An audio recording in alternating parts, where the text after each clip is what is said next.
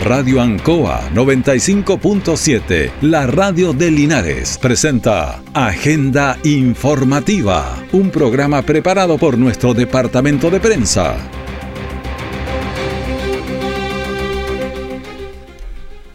Muy buenos días, bienvenidos a Agenda Informativa de la Radio Ancoa en este martes 23 de agosto de 2022. De inmediato las informaciones de las últimas horas preparadas por nuestro departamento de prensa. Titulares para la presente edición. Incendio afectó a Escuela Alejandro Aguirre aquí en Linares. Una estudiante de 17 años grave tras ser atropellada en Valentín Letelier con Chacabuco. Desfile cívico militar en homenaje al natalicio de don Bernardo Higgins se desarrolló aquí en Linares. El detalle de estas y otras informaciones ya viene. La Asociación de Radiodifusores de Chile, Archi, presenta La Historia de Chile, la historia de los 100 años de la radio. Hola, soy Rayana Araya y hoy te contaré una de las historias de los 100 años de la radio en Chile. Los premios que ofrecen los juegos de azar son publicitados con gran entusiasmo. Antes era distinto, pero no por ello dejaban de ser llamativos pozos. Así publicitaba La Polla en 1960. Un consejo de amigo. Su parte en el reparto de escudos que la polla prepara para el domingo 9 de octubre. Para esa fecha, usted sonreirá satisfecho de su buena suerte. Entero 15 escudos, vigésimo 75 centésimos. Celebra con nosotros en archi.cl o en nuestras redes sociales arroba Somos Archi. Los 100 años de la radio son una presentación de la Asociación de Radiodifusores de Chile, Archi. Siempre en el lugar donde se produce la noticia están los equipos de prensa para que usted se informe primero. Agenda informativa. Agenda informativa en la radio Ancoa de Linares en este nuevo día con más informaciones. En estado grave permanece una joven de 17 años quien fue atropellada por una camioneta en Valentín Letelier con Chacabuco. El hecho ocurrió durante la tarde de ayer lunes en dicho lugar y por su parte Carabineros confirmó la detención del conductor. Escuchemos al mayor Eric Ventur. Día de hoy, en horas de la mañana, en Avenida Valentín Letelier, con Chacabuco, se generó un accidente de tránsito tipo atropello, donde lamentablemente una joven estudiante sufrió este accidente, fue atropellada y se encuentra con diversas lesiones de consideración de este hecho se generó la detención del conductor del vehículo por la responsabilidad que le puede afectar, de lo cual posteriormente el Ministerio Público determinará su grado de participación en ello. nosotros como carabineros eh, adoptamos los cursos de acción, existen servicios preventivos teniendo la materia, pero siempre es el llamado es a la conducción a la defensiva y atento a los jóvenes escolares que siempre están o van atrasados los ingresos escolares, por ende el llamado siempre es a estar muy atento a respetar los pasos de cebra. Eh, hemos visto aquí que mucha gente no respeta las intersecciones y desconocen o tienden a desconocer el derecho preferente de paso que mantienen los peatones en las intersecciones. Bueno, la joven estudiante del Liceo Valentín Letelier permanece grave en espera de un diagnóstico más favorable, obviamente. Bueno, vamos a estar en terreno de inmediato porque hubo otra nota bastante compleja, pero no sé si tenemos algo más de esto, me imagino que no todavía. Yo escuchaba al mayor Venture y estábamos comentando que me imagino que tiene hijos o algo de esa edad porque a uno le afecta más cuando eso cuando eso ocurre. Sí, estábamos consultando, eh, ¿qué tal Raúl? Buen día. Eh, respecto a este atropello que ocurrió ayer en horas de la tarde en la plena Alameda, en, a la altura de Chacabuco, se trata de una estudiante del Liceo Valentín Letelier, de 17 años. Ella sufre un traumatismo eh, en la altura de la cabeza y esa es la lesión que la mantiene bastante mal. Eh, desconozco si sigue aquí en el Hospital de Linares o ha sido trasladada hasta otro centro asistencial, pero se están pidiendo cadena de oración para esta joven de 17 años del cuarto año medio B del Liceo Valentín Letelier. Eh, estoy consultando el nombre porque nos habían dado el nombre para la cadena de oración. Eh, pero es algo que generó mucho impacto ayer y escuchábamos incluso al mayor Eric Ventur bastante afectado por este atropello. Es una camioneta que se ve involucrada en esta situación. El conductor ha sido detenido por carabineros en ese lugar. Es en el fondo lo que comentaba el mayor respecto a este atropello que ocurre ayer eh, a eso de las 15 eh, horas aproximadamente en plena Alameda y se está pidiendo, como le contaba, cadena de oración para esta joven de 17 años que resulta atropellada de iniciales J y C de 17 años del cuarto año medio B del Liceo Valentín Letelier. Vamos a estar hoy eh, consultando nuevos antecedentes, a ver cómo ha evolucionado ella en su estado de salud. Los pasos cebra, los pares, los, el paso, todo eso hay que respetarlo. Eh, en parte lo decía el mayor, uno tiene que tener cuidado cuando se sabe que uno está cerca de un colegio, porque a veces eh, el estudiante no respeta o anda apurado, llega, corre, no mira antes de cruzar. Entonces uno tiene que tener la precaución si uno sabe que está cerca de un, de un establecimiento educacional. Claro, y además en las esquinas siempre el peatón tiene preferencias, entonces, bueno, vamos a ver cómo evolucionan estos casos. Seguimos con las malas noticias. Un incendio afectó en horas de la tarde a la escuela Alejandro Guidi. Se aplicaron los protocolos de emergencia, por lo que niños que había fueron llevados a un lugar seguro. Obviamente la información creó mucha preocupación en toda la comunidad. Así que quedó con serios daños y la, eh, estructurales que fueron resultado de este incendio en la escuela Alejandro Guidi, sector nororiente de la ciudad de Linares con un incendio que generó gran preocupación. Escuchemos a Carlos Retamal, comandante de bomberos de Linares, que nos explica. Por la experiencia de los colegios, digamos, yo particularmente estuve a cargo del incendio salesiano, donde fue de, gran magnitud, así que desplegamos todos los recursos institucionales, todas nuestras bombas, todos nuestros carros, más el apoyo del Cuerpo Bombero Hierbas Buenas, como te digo. Eh, gracias a Dios se pudo controlar rápido. Eh, los primeros bomberos que llegaron al lugar eh, hicieron un buen control de la situación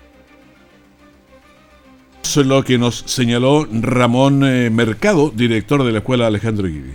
Así es, lo que pasa es que nosotros tenemos un programa acá que se llama 47 y una extensión horaria para los niños de, de párvulo, para aquellos apoderados que no los pueden venir a buscar más temprano. Aproximadamente eran como 20 niños que fueron inmediatamente eh, sacados del estacionamiento que está bien lejos del colegio. Están todos bien, los papás ya han venido a buscarlo, así que gracias a Dios no tenemos más que lamentar, más que pérdidas materiales. Los niños están todos bien, así que eso en realidad es lo más preocupante, pero es un grupito pequeño, como de 20 niños de nuestra atención que están bien. Bueno, eso fue lo que ocurrió, pero el humo... Eh, ¿Cómo fue ese momento, Gabriel, tú que estabas en terreno? Fue bien preocupante ayer en una cobertura bastante extensa de este incendio en este establecimiento educacional. Cuando llegamos con el equipo móvil, eh, se estaban eh, sacando los menores hacia un estacionamiento en la zona sur. Eran cerca de 30, 40 niños que estaban participando de talleres dentro de la escuela, porque este incendio ocurre cerca de las 16.30 y las clases habían finalizado una hora antes. O sea, gran parte de los estudiantes ya no estaban en la escuela, pero sí eh, se debió evacuar a estos pequeños hacia el estacionamiento con algunos docentes a la espera de que llegaran los apoderados para poderlos ir a buscar. Claro, este colegio es bastante conocido porque es un lugar de votación. Entonces uno entra a votar, nosotros hemos hecho notas de adentro, así que lo, lo conocemos ya por todos lados. Entonces le dicen, el estacionamiento está en el lado sur, donde tú lo estabas describiendo, pero después desde el gimnasio al, fondo, al norte, digamos, por ahí partió el incendio, parece. Claro, esto ocurre en la cancha eh, techada y una cancha... Eh, de básquet, multicancha. Claro, una bastante bien eh, renovada, moderna. en el lado norte de esta cancha hay un pabellón y es ahí donde se origina este incendio, afectando, según lo que ha emitido un comunicado también el propio establecimiento, la techumbre del séptimo año una bodega y también parte de lo que es el casino de esta escuela y es por eso que el alcalde determinó el cierre eh, de las clases, al menos por hoy, eh, para poder eh, chequear bien los daños y poder coordinar bien las reparaciones que se van a tener que realizar en este establecimiento. Eso sí, y, se señala también por parte del director, los alimentos se van a seguir entregando, es importante porque ya nos han enviado el horario, por lo menos para el desayuno a las 10 de la mañana. Hoy a las 10 de la mañana hoy en un ratito más, en unos minutos más, a las 10 de la mañana, para que los apoderados puedan llevar a los menores que necesiten estos alimentos. A las 10 de la mañana está el desayuno y a las 13 horas está el almuerzo disponible para los estudiantes del, de la escuela Alejandro Gide que se había afectado por este incendio ayer en horas de la tarde. Serios daños materiales, estaban varias autoridades ahí presentes eh, y también eh, el propio personal colaborando con este incendio y el apoyo de bomberos de Hierbas Buenas. Yo oí la transmisión de Canal 5 que salían con eh, archivadores, libros, o sea, porque eso o se moja o se quema, o al revés. Claro, ellos intentaron rescatar lo más posible, eh, sacaron también eh, los muebles de la sala de clase, mesa, silla, también intentando rescatarlo, ya que los menores ya estaban a resguardo hmm. a varios metros, había que intentar rescatar también parte de, de lo material y creo que se logró en un 100% en ese sentido y ahora reparar solamente lo que es eh, lo que se consumió por el fuego. Mañana, o sea, hoy día no hay clases, entonces, obviamente. No, en lo que indicó el alcalde que definitivamente hoy no hay clases en la escuela Alejandro Gidi, solamente la entrega de alimentos, como lo comentábamos recién, en 10 de la mañana, desayuno, 13 horas, almuerzo. Escuchemos al alcalde. El alcalde Mario Mesa señaló, entonces, se lo siguen. Formar de que todos los niños y niñas también en buenas condiciones. En segundo lugar, de que mañana no hay clase en el establecimiento educacional por razones obvias. Y en tercer lugar vamos a informar cómo vamos a garantizar la entrega de los suministros de las colaciones de los alimentos para los niños y las niñas. Le pido a los asistentes de la educación y a los profesores que tengan la tranquilidad. Mañana vamos a estar junto al resto del equipo municipal. Va a indagar bomberos cuál es la causa original de este incendio, pero sobre todo agradecer a la comunidad educativa de este establecimiento. Bueno, eso es lo que decía el alcalde Mario Benz entonces, destacando los protocolos y que hoy día no hay clases. Bomberos de Linares trabajaron con apoyo de los bomberos de Hierbas Buenas, como lo señalaba el comandante, y esto permitió controlar oportunamente la, la emergencia. La causa del incendio es materia de investigación y eso estaremos a la espera. Lo decía el alcalde, hoy ya debería estar trabajando el Departamento de Estudios Técnicos de Bomberos para poder indagar las causas de este incendio que consumió prácticamente medio pabellón en la escuela Alejandro Gidi. Oye, ahí iba a haber, me imagino, era local de, votación. Así que algo ¿Habrá modificaciones? Habría que verlo ahí porque era local de votación. Siempre ha sido. Era. Perfecto. Entonces, ahí yo creo que justamente en ese lado se vota. O se cambia o. Porque hay todavía 12 Van a tener que hacer alguna modificación para poder recibir a la gente que vaya a votar. Claro, pero de eso le vamos a estar informando porque todavía quedan días para lo que será esta, esta elección del plebiscito de salida. La Asociación de Radiodifusores de Chile, Archi, presenta La Historia de Chile, la historia de los 100 años de la radio. En los primeros años de la radio se hablaba de actualidad y música, pero ¿cuándo entró el deporte a ser parte de las transmisiones? Hola, soy Ernesto Díaz Correa y esta es la historia de los 100 años de la radio en Chile. El diario El Mercurio ya era una empresa en el año 1922 y tras la vorágine de la radio decidieron que también participarían con una estación, Radio El Mercurio. Es así como el diario en el año 1923 crea su propia radio y aquí nace el primer programa deportivo de la historia chilena. El espacio se llamaba Clínica Deportiva y fue conducido por Carlos Cariola. El programa tuvo un éxito rotundo, no solo porque rompía la pauta habitual de la radio, sino porque el tono simpático y el diálogo que existía entre los analistas se trataban de doctor. Celebra con nosotros en archi.cl o en nuestras redes sociales arroba Somos Archi. Los 100 años de la radio son una presentación de la Asociación de Radiodifusores de Chile, Archi.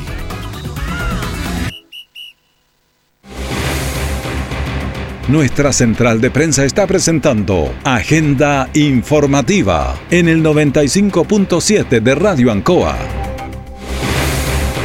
Estamos en la agenda informativa de 9 de la mañana con 17 minutos. Tenemos 12 grados de temperatura. Vamos a llegar a los 17 en el día de hoy. El día, como estamos con la humedad 62%, el viento 8 kilómetros por hora y la presión 1019.3 milibares. ¿Se ve lluvia para adelante? Me parece que sí. Tendríamos el día miércoles, mañana nublado y algunos chubascos. Eso es lo que se ve en los primeros días. Los accidentes de tránsito siempre dejan daños. El fin de semana también los hubo. accidentes con daños en salud de las personas, las que fueron derivadas hasta los centros asistenciales. Además, daños al patrimonio, ya que hubo varios vehículos afectados y fueron cuatro lesionados que dejó el volcamiento de una camioneta en el kilómetro 296 de la ruta 5 en la pista del lado oriente durante la mañana del sábado, fin de semana. Escuchemos al comandante Carlos Retamal del Cuerpo de Bomberos de Linares. Eh, nos encontramos con una camioneta eh, volcada de alta energía. Tenemos dos adultos involucrados y dos menores. Ellos fueron trasladados eh, por personal del SAMU y, y, personal de Ruta 5 Sur a Hospital Base para su evaluación final. También en la calle Colo Colo con Arturo Prat ocurrió otra emergencia. Dos motocicletas colisionaron y resultando los dos conductores lesionados. El capitán Ángelo Gajardo de la segunda compañía de bomberos de Linares nos explica lo ocurrido en esta intersección. Tenemos una, una colisión de mediana energía de dos motocicletas, al cual tenemos dos lesionados, uno que eh, requirió la inmovilización completa por parte de bomberos y entregado a Móvil SAMU. En estos momentos eh, la ambulancia se dirige a Hospital Base a contratar lesiones. Bueno, eso es lo que estaba eh, señalando el capitán Angelo Gajardo. Ahí hubo un momento bastante fuerte porque, a ver, como eran motos, las personas quedaron ahí en el, en el suelo, pero la gente los empezó a mover y ellos mismos se movían. Entonces ese es un tema que tenemos que ir haciendo cultura de los accidentes porque las personas que están heridas ahí no podemos moverlas. Nos han enseñado eh, tampoco darles agua, ninguna de estas cosas. Los vehículos, cuando vienen enfrentando estas situaciones que se veía claramente ahí, o tienen que seguir las indicaciones de la persona que está. Carabineros aún no había llegado porque era el primer momento, pero eh, estaba seguridad eh, pública ahí insistiendo hacia el norte, hacia el sur, pero algunos igual pasaban y casi se produjeron accidentes en ese momento. Así que creo que tenemos que ir aprendiendo todos juntos cómo actuar en casos de accidente. Bueno, sumado a esto, la mañana de, ayer también una camioneta y una motocicleta colisionaron en el sector de San Luis de Longavía. A ver si tenemos algo para poder aclarar en un ratito más, resultando los ocupantes de la motocicleta heridos, por lo que fue atendido por los bomberos y por el SAMU. La Asociación de Radiodifusores de Chile, Archi, presenta La Historia de Chile, la historia de los 100 años de la radio. ¿Cuáles son los días que las emisoras marcan en el calendario? Hola, soy María Elena Dressel y te cuento por qué el primero de marzo es importante para la radio. Hasta 1962, las radios en nuestro país funcionaban bajo la señal de amplitud modulada, conocida popularmente como señal AM. Pero el primero de marzo de ese año nace Radio El Conquistador, vigente hasta la fecha. Esta radio fue la primera en el país en emitir su señal en FM, cuya sigla significa frecuencia modulada. Entre la señal AM y FM habían grandes diferencias. La frecuencia modulada ofrecía a los auditores una señal mucho más nítida de las voces, de la música, sin duda un salto tecnológico que la señal AM no podía igualar pero la falta de receptores FM hicieron que la señal de El Conquistador solo fuera para quienes más dinero tenían. Por tanto, la señal AM, hasta fines de los 80, fue la de mayor sintonía en nuestro país. Celebra con nosotros en archi.cl o en nuestras redes sociales arroba Somos Archi. Los 100 años de la radio son una presentación de la Asociación de Radiodifusores de Chile, Archi. Todo el acontecer noticioso del día llega a sus hogares con la veracidad y profesionalismo de nuestro departamento de prensa. Agenda informativa. El desfile del 20 de agosto, que es natalicio de don Bernardo Higgins Riquelme, que nació el 20 de agosto de 1778, es muy simbólico porque el Linares ya que se realiza en el mismo lugar donde tuvo su primer encuentro con el ejército español en la Guerra de la Independencia. Y por eso el día 20 de agosto en la Plaza de Armas de Linares se realizó un desfile cívico-militar en conmemoración del natalicio del padre de la patria, don Bernardo O'Higgins Riquelme, nacido en Chillán, como le decíamos, en 1778. Escuchemos al alcalde Mario Mesa, alcalde de Linares, por cierto. Hemos presenciado un desfile cívico-militar con ocasión de la conmemoración de los 244 años desde que naciera el padre de la patria, Bernardo Higgins, quien sin lugar a dudas, junto a otros más, construyó de manera colectiva, dejando el arado por las armas para que Chile, para que las generaciones de aquel tiempo, las de hoy y las que vendrán, tengan un país libre, justo y soberano. También oímos las palabras de Priscila González, delegada presidencial provincial de la ciudad de Linares. Un nuevo natalicio, ¿cierto? Que eh, nos recuerda parte de nuestra historia y que nos permite, ¿cierto?, seguir instalando la necesidad de construir identidad en nuestra provincia de Linares. Así es que un excelente desfile, muy bonito, participaron los distintos colegios de la comuna de Linares y eso también hace que la comunidad se impregne cierto de los distintos valores que son propios de nuestra identidad nacional. La identidad nacional que durante estos dos años últimos había estado un poco débil, precisamente por la pandemia, donde nos íbamos alejando, teníamos que estar eh, distanciados. Bueno, los desfiles son una tradición en el país y en nuestra zona, pero habíamos estado entonces suspendidos. Escuchemos al teniente coronel Gerardo Inostroza, que es el subdirector de la Escuela de Artillería de Linares. Un verdadero honor haber estado en esta celebración del natalicio de Bernardo Higgins, que tal como lo señalé en, el discurso, eh, merece con creces llamarse el padre de la patria, una persona ejemplar en todo sentido, particularmente como, como militar. Si uno ve los combates en los que participó, siempre al, frente de la tropa, eh, eh, nació eh, en la parte militar también acá en Linares, con el primer hecho de armas y así un sinnúmero de otras batallas. Primer hecho de armas son 6 de abril, aquí en Linares, una fecha bien importante que yo creo que Linares tradicionalmente no le ha dado la importancia que se merece, porque es una fecha, el primer hecho de armas del padre de la patria, el 6 de abril de 1813. También tuvimos visitas desde Argentina. Eh, estaba el sargento Mauro Poblete del ejército argentino. Y la primera impresión, y es la única, como siempre digo yo, no hay una segunda oportunidad para una primera impresión. Así que lo que hoy me llevo de aquí es sumamente agradable, sumamente perfecto, me, pareció impecable la formación, así que me siento agraciado de estar en este momento compartiendo la formación con, con todo el pueblo de Linares y el pueblo chileno.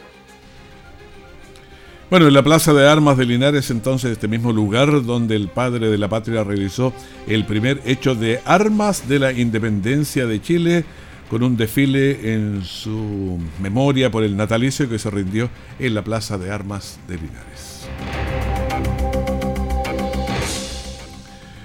Veamos qué es lo que pasa con el COVID. El COVID está bien de, de moda porque sube, baja. Yo creo que hay que realizar algunas acciones, sí mantener llamado a las autoridades. Vamos a irlo comentando. Primero le vamos a dar las cifras de la que se entregó ayer. Casos nuevos, 6.767. El total de activos, 41.028. Hace rato que andamos por, por esas cifras. La positividad semanal, 13.56 y las últimas 24 horas 12.08.